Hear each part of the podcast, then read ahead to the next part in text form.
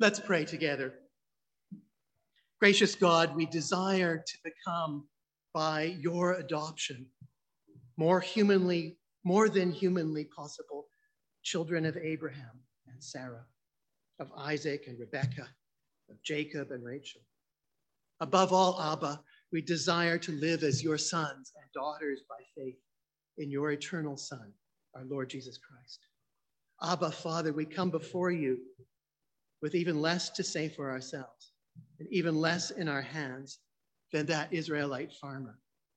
We come to you as complete foreigners, strangers, and vagabonds. But miraculously and boldly, we also come to you as members of the body of Jesus, your Son. Lead us, wanderers, home together in your spirit into the land of your promises in Jesus, in his name. Amen. My father was a wandering Aramaean. This morning, I want to call our attention to the astonishing importance of this weird text from Deuteronomy, which God places on the lips of every Israelite who enters into the land of God's promises. My father, my ancestor, was just a wandering Aramaean. This confession is one of the central moments in the whole faith of the Old Testament. My heart leapt when I saw that it was one of the recommended readings for today. I know I probably say things like, this is the most important text in the Bible, about every text of the Bible. And in a sense, it's true for every text in its turn. Scripture is a system which can and, and should be viewed as a whole, centered on each of its parts in turn. Still, in a stricter sense, Deuteronomy places the declaration that my father was just an immigrant at the heart of God's covenant with Israel. And even more, at the heart of the new covenant in Jesus with Israel and the church of all the nations. Today, it hits us with peculiar relevance on so many levels that God commands the individual Israelite ritually to reaffirm Gesundheit. With every new harvest, my ancestor was just a fugitive migrant. In the eyes of the world, no more than just another displaced person, physically astray, even spiritually destitute. By the way, an Aramaean is someone associated with Aram, a broad and rather undefined area in what we would call northern Syria and Iraq. It's one of those areas of the world for which people and influences, goods and armies travel. It's not a prestige place to be from. Its language, Aramaic, was for centuries used throughout the ancient Near East as a convenient international language for business and administration. In the Gospels, when Jesus is quoted, he's speaking Aramaic. The rabbis used Aramaic when they didn't want to use the sacred language, Hebrew. Its Christian form, Syriac, has been the liturgical language of churches from the Middle East to China and India. Aramaean and wandering kind of go together. But back to our text. Deuteronomy 26:5 is amazing in at least three ways.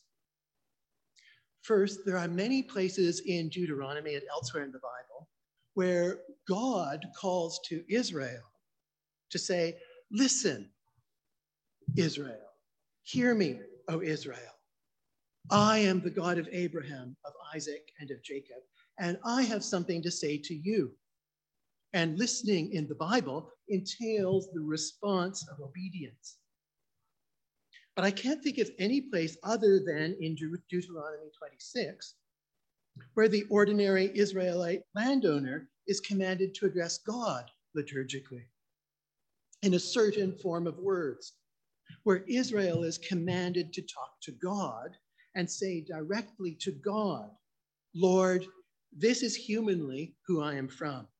This is all I can inherit apart from what you give me.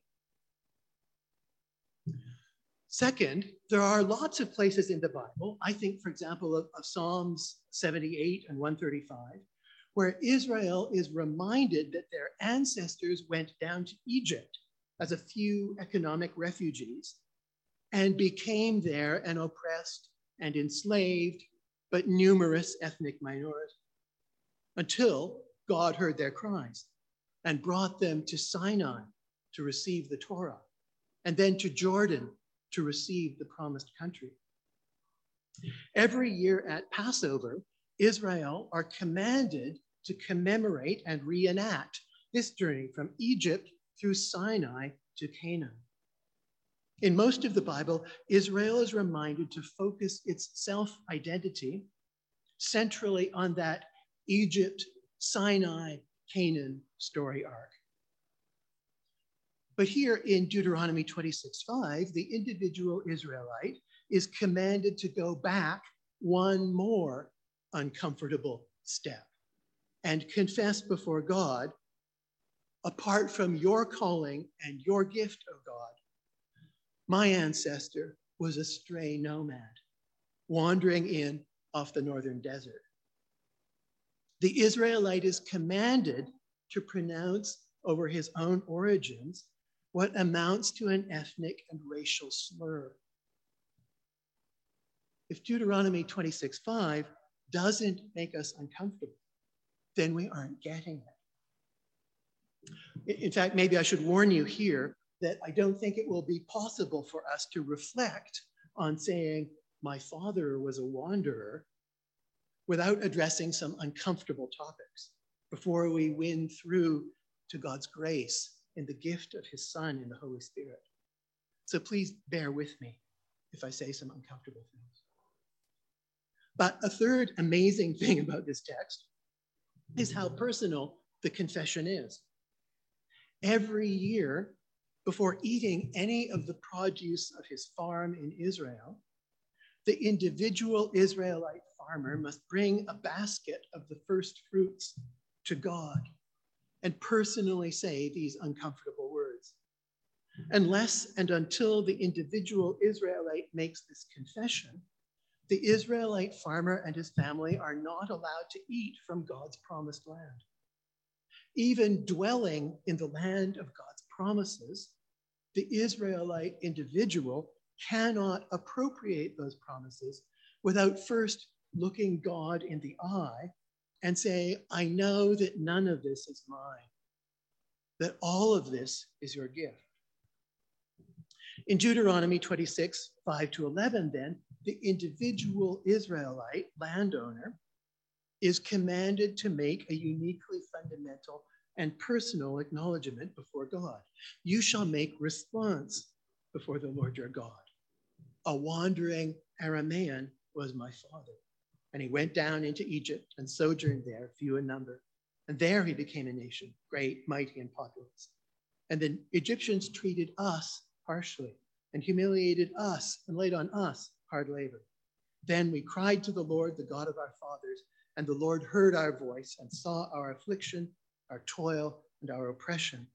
And the Lord brought us out of Egypt with a mighty hand and an outstretched arm, with great deeds of terror, with signs and wonders.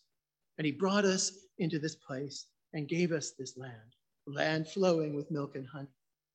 And behold, now I bring the first of the fruit of the ground, ground which you, O Lord, have given me. And you shall set it down before the Lord your God and worship the Lord your God and you shall rejoice in all the good that the Lord your God has given to you and to your house, you and the Levite and the sojourner who is with you. I don't know any other place in scripture where God says to an individual Israelite so clearly, when you come into my presence, before you even worship me, before you enjoy the fruits of the land I am giving you, I expect you to own up explicitly to the namelessness and the desert and the exile and the slavery out of which I have called you to enter at last into my promises and my gifts. It's a moment of joyful, but also sober self knowledge, candor, and intimacy between the individual Israelite when Israel is commanded to respond to God in words. The memory of the wandering Aramaean makes this one of the most poignant of the many places where the Torah reminds the Israelite that the difference between Israel and the landless sojourner living next door is not a difference of entitlement. I said just now that this confession should make us uncomfortable, at least before it comforts us. Rabbinic tradition through the centuries has had the honesty both to recognize that these words are central to the covenant and also to be uncomfortable with some of their implications. The importance of the confession, my father was a wandering Aramaean, is stressed every year at Passover, as the head of the family is required to expound the whole section, beginning with Deuteronomy 26 3. As Mishnah says, beginning with disgrace and ending with glory. Beginning with the disgrace of having to admit that my father was a wandering foreigner, and ending with the glory of presenting to God the first fruits of the promised land. The discomfort is noticeable in the fact that through the centuries, the rabbis have disagreed about who the father is in My Father Was a Wandering Aramaean, or what the wandering meant, even who's the Aramaean. The most obvious father is Jacob, who God renamed Israel. Who else should an Israelite name as his ancestor?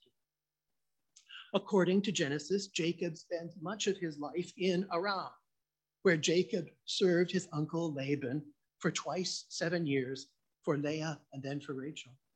And Jacob and his family wandered down to Egypt to escape from famine. Your fathers went down to Egypt, 70 persons. But many of the rabbis and the most us- usual Passover liturgy are, it seems, not comfortable with Father Jacob going astray like some lost sheep. Instead, they read, My father was a wandering Aramaean, as an Aramaean injured my father. It only needs a few vowels to be changed to turn my father was a wandering Aramaean, Arami Oved Avi, into an Aramean injured my father, tried to make my father wander, Arami Ibed Avi. On this reading, Jacob, the ancestor of Israel, did, of course, spend time in Aram and travel from there eventually to Egypt. He wandered geographically, but he didn't wander morally. He wasn't lost. Instead, it's his uncle Laban, the Aramean, who wanders morally by seeking to disgrace, to distract his nephew Jacob from his God given destiny. For many Jews through the centuries, Laban thus became the classic example of a close family member who seeks to undermine or distract an Israelite from obeying God. As a result, Jacob, the ancestor of all Israel, doesn't have to bear the slur of being called the wandering foreigner. This tradition turns my father was a wandering Aramaean effectively into two related but contrasting Aramaeans Jacob, who wanders geographically, and Laban, who sins deeply as he tries to undermine Israel from within. At Passover, then, every child of Jacob is reminded not to wander like Laban, above all, not to cause others to wander. And the moral of the reference to Aram is shifted from reminding Israel of its humble human origins to reminding Israel to resist temptation, even from a trusted relative. A few rabbinic commentators suggest that the wandering Aramaean in Deuteronomy was not only meant to refer to Father Jacob, but was beyond him meant to refer to Father Abraham and not at all to Laban. I think this is correct. Deuteronomy never mentions Jacob except in the repeated phrase, your fathers, Abraham, Isaac, and Jacob. So I think Deuteronomy never thinks of Father Jacob without thinking of Father Abraham and Father Isaac. Of course, Abraham in Genesis also comes via Aram. It is in Aram that God calls Abram to begin his wanderings. Go from your country and your kindred and your father's house to the land I will show you. This matters because historically and at Emmaus, most Christians are ethnically not Jews or Samaritans. We don't claim to be descended from Israel's ancestor Jacob. But in Christ, we do claim to be spiritually descended from Abraham. Have you noticed how much time the New Testament spends arguing, sometimes quite fiercely, that although Jews and Samaritans may, in some unique sense, claim to be descended from Jacob, and therefore from his grandfather Abraham, Christians of whatever ethnic origin are, in an even deeper sense, descended from Abraham through Jesus. Apparently, it's important to the New Testament that when we become embodied by faith in Jesus, Abraham becomes our spiritual ancestor. So, what is an ancestor? I guess ancestors are those dead people who nevertheless determine our identity, especially at the level of family. Who were your ancestors? Do you think about that at all? It, it's quite likely that you do. There are whole industries out there willing to sell you information about your ancestors, either from archives or nowadays from linking DNA profiles to particular places of origin. Such industries make money, I suppose because most North Americans are descended culturally and genetically from people who are not from here mainstream Canadian society is a settler society and a youth oriented society. We acknowledge only a selective and comparatively weak inheritance from our ancestors, fondly but distantly and critically remembered.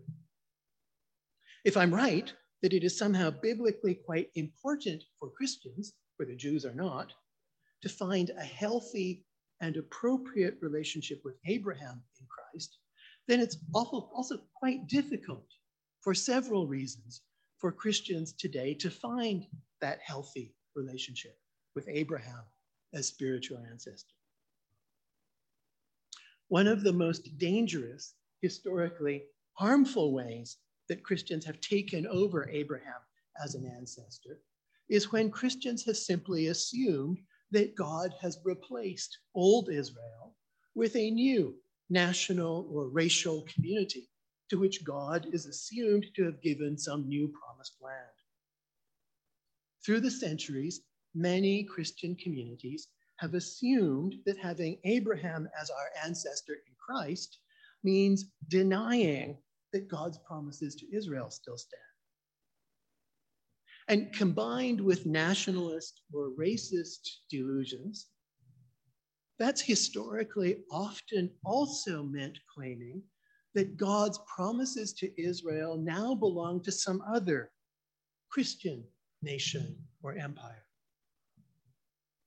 The pride filled notion that we could just cross out the word Israel and write in our own particular tribe into God's promises has been one of the founding, enduring sins of what we call colonialism and racism. It's been used through the centuries to justify both anti Semitism and forms of ethnic colonialism. Biblically, whatever it means for God to have promised Canaan to Abraham and his descendants, it has to mean something. It does not mean that other national identities are divinely entitled in the same way. And it doesn't mean that God no longer has a distinctive role for Israel, for historic Israel. God uses nations and kingdoms according to his will. But God's covenant with Israel is unique. Israel's special relation to the land of God's promises cannot be transferred to endorse the manifest destiny of any other people group. Secondly, though, whatever it means for God to have promised Canaan to Abraham and his descendants, and again, biblically, it has to mean something, it does not mean that a Jewish state in Palestine is divinely entitled to dispossess or abuse its Christian and Muslim Palestinian neighbors. We should be very wary of so called Christian Zionism. I don't know which is worse when the nations imitate Israel or when Israel imitates the nations. There's a third way that I've seen Christians really struggling to find a healthy and meaningful way to claim Abraham as our ancestor. Many Christians in the world today come from cultural backgrounds in which the ancestors and the homeland are very powerful sources of continuing identity. Or they come from cultural backgrounds in which Christians have been forced to disown their connection with ancestral identity or ancestral homeland. For a Christian nurtured in a family and culture in which the ancestors are strongly felt to be a living and defining force, it can be deeply painful and perplexing to figure out how to bring ancestral identity into relationship with Jesus. For Christians like me, from backgrounds with rather weak ancestral ties, this can be hard to understand. But I've met indigenous Christians, Asian Christians, African Christians, for whom the problem of how to connect a living ancestral identity to an emerging Christian identity is a central problem for biblical faith. I think we're all also aware of the pain which many indigenous Christians and non Christians feel from the ways that their ancestral identities have been surgically removed by supposedly Christian education. Many Christians around the world really feel the need for a more positive relation between their ancestral identi- identities and Jesus' new family.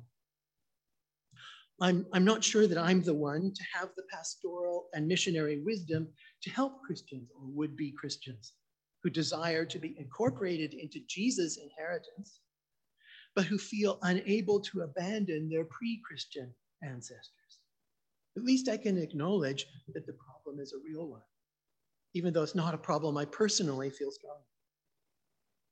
Let me point out, though, that when Paul, the Jew, speaks to his Corinthian non Jewish converts about our ancestors in the Bible, Paul does not ask his Gentile converts to renounce their family and ethnic backgrounds and ancestors, though Paul does expect them to renounce idols. The New Testament church fiercely debated and then rejected the idea that non Jews coming to Christ should become incorporated bodily into Israel, should become Jews and abandon their birth families. Instead, non Jews are baptized into Jesus without erasing their prior identity. Perhaps that should mean embracing and valuing a duality of ancestry. Scripture promises salvation to those who believe in their hearts and confess Jesus in word and deed. Yet, to the extent that my ancestors, even those of my ancestors who were not themselves Christian, are a part of who I am now, perhaps I can still meaningfully offer their memory to my Savior Christ. Indeed, I suspect that all of us, regardless of our cultural ancestral background, regardless of whether our forebears were professedly Christian or not, must face some of the family baggage that we have been passing through the generations and dragging around all our lives. Our whole society is becoming keenly aware of the ambiguity of every cultural and familial heritage.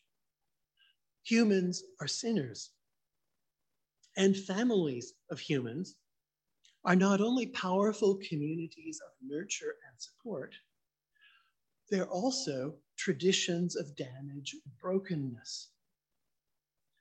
The patriarchs and matriarchs of Israel in Genesis and Exodus may be models of faith in God's promises, but they are not presented to us in the Bible as particularly wholesome people. They did the most shocking things to one another. Abraham and Sarah, Isaac and Rebekah, Jacob and Rachel, not to mention Jesus' royal ancestor, David, are presented in the Bible as models of trusting God and God's promises. But we need to be very clear that Abraham, Isaac, Jacob, and David are absolutely not presented in the Bible as models of healthy parenting. They are precisely models of how God can use dysfunctional sinners for glory, if only we will trust his promises. Like our spiritual ancestors in Israel, Christians are forgiven sinners. And in us, the wounds and tears of generations are present. Not least of all, in order to be given to Jesus. But they could still weigh us down I think one of the uses of the spiritual exercise of saying to God, whether I'm an Israelite or a Gentile believer, my ancestor was a wandering refugee, is that we can give our whole past, even the parts we don't know about, to God, who was there where the wanderers wandered. And we can experience some level of historic healing across generations whoever your father was, there should be a freedom for you and for him when you say before God, My father was a wandering alien. But you, O oh God, have brought me here and put the first fruits of your promises in my hands. And as a human father, I pray for my children that they will be freed to give my wandering mortal parenting to God in that way. This brings me to, I promise, my last set of observations from Deuteronomy 26. You will recall that I said that one of the striking things here is the individuality of the self confession which God commands. Deuteronomy 26, 1 to 11, imagines that each year around the festival of Shavuot, or what we would call Pentecost, every individual Israelite with crops from the land of promise would bring a basketful into God's presence and confess, My father was an Aramean wanderer.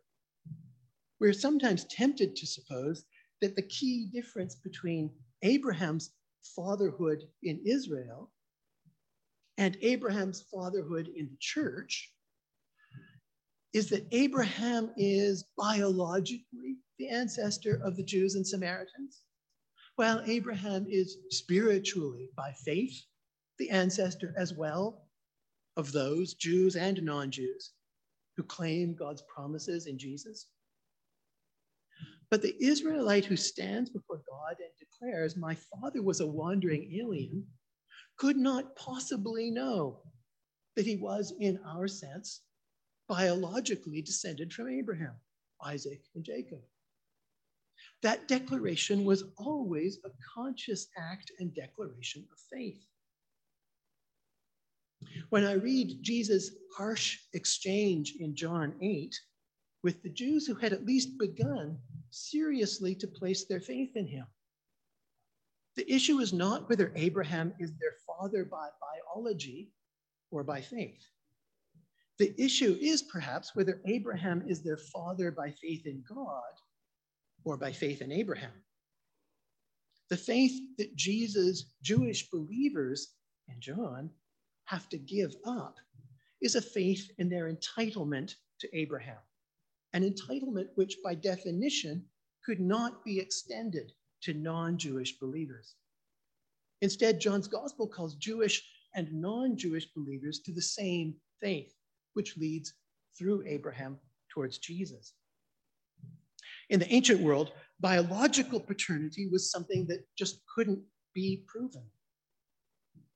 If you think about it, in antiquity, it was possible to know that a particular child was born of a particular mother. And a woman might know who the biological father of her child was. But public covenantal paternity always rested on faith and was challenged by suspicion. This fact, by the way, always led to a certain anxiety in ancient patriarchal cultures and fueled the repression of women. In an untrusting society, aggressive male domination and control of women seemed the only way to ensure paternity. In an important sense, in Mediterranean antiquity, all paternity was by adoption. Among non Jews, a child became a member of a family by being formally accepted by the head of the family. Many babies were exposed, left to die, or to be picked up as slaves. In Jewish communities, a baby born to a Jewish mother is a Jew.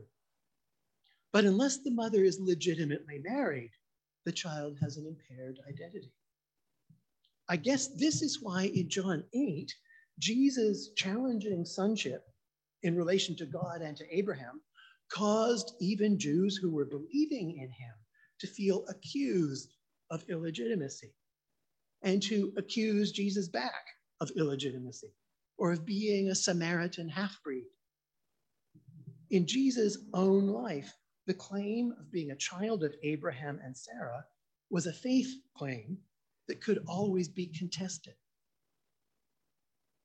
Paul also, and this is my last point, writes in four or five places about sonship or adoption. In Paul's vocabulary, they're the same word. And they understand sonship as a father's ritual action more than merely as biological kinship. In Romans 9, Paul says this about his fellow Jews.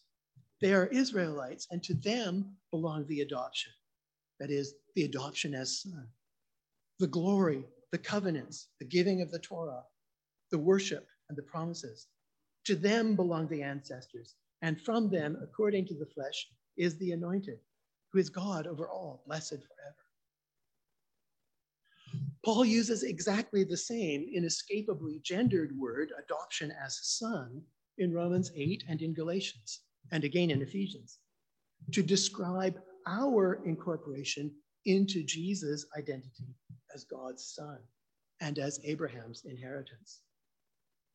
He predestined us for adoption as son to himself, as through Jesus Christ, according to the purpose of his will, Ephesians 1. When Paul writes in Romans 9, you've received the spirit of adoption by which we cry, Abba, Father.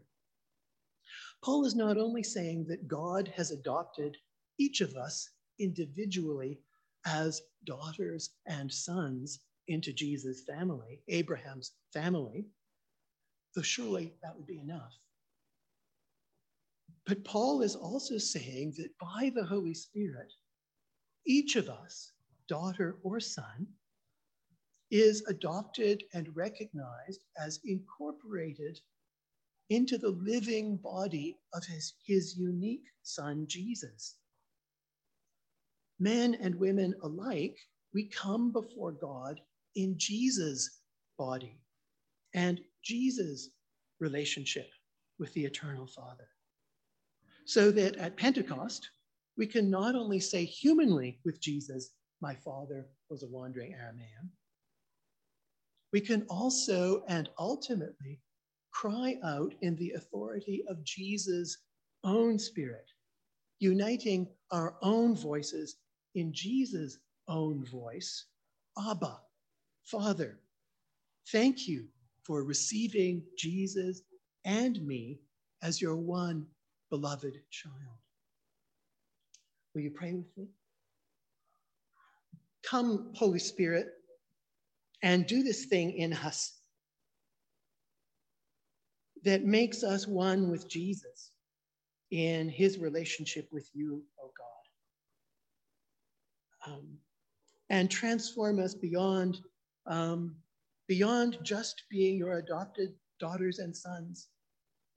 Transform us to being Jesus' body and blood, his flesh and his spirit. So that when you see each one of us, Lord, you see your son Jesus.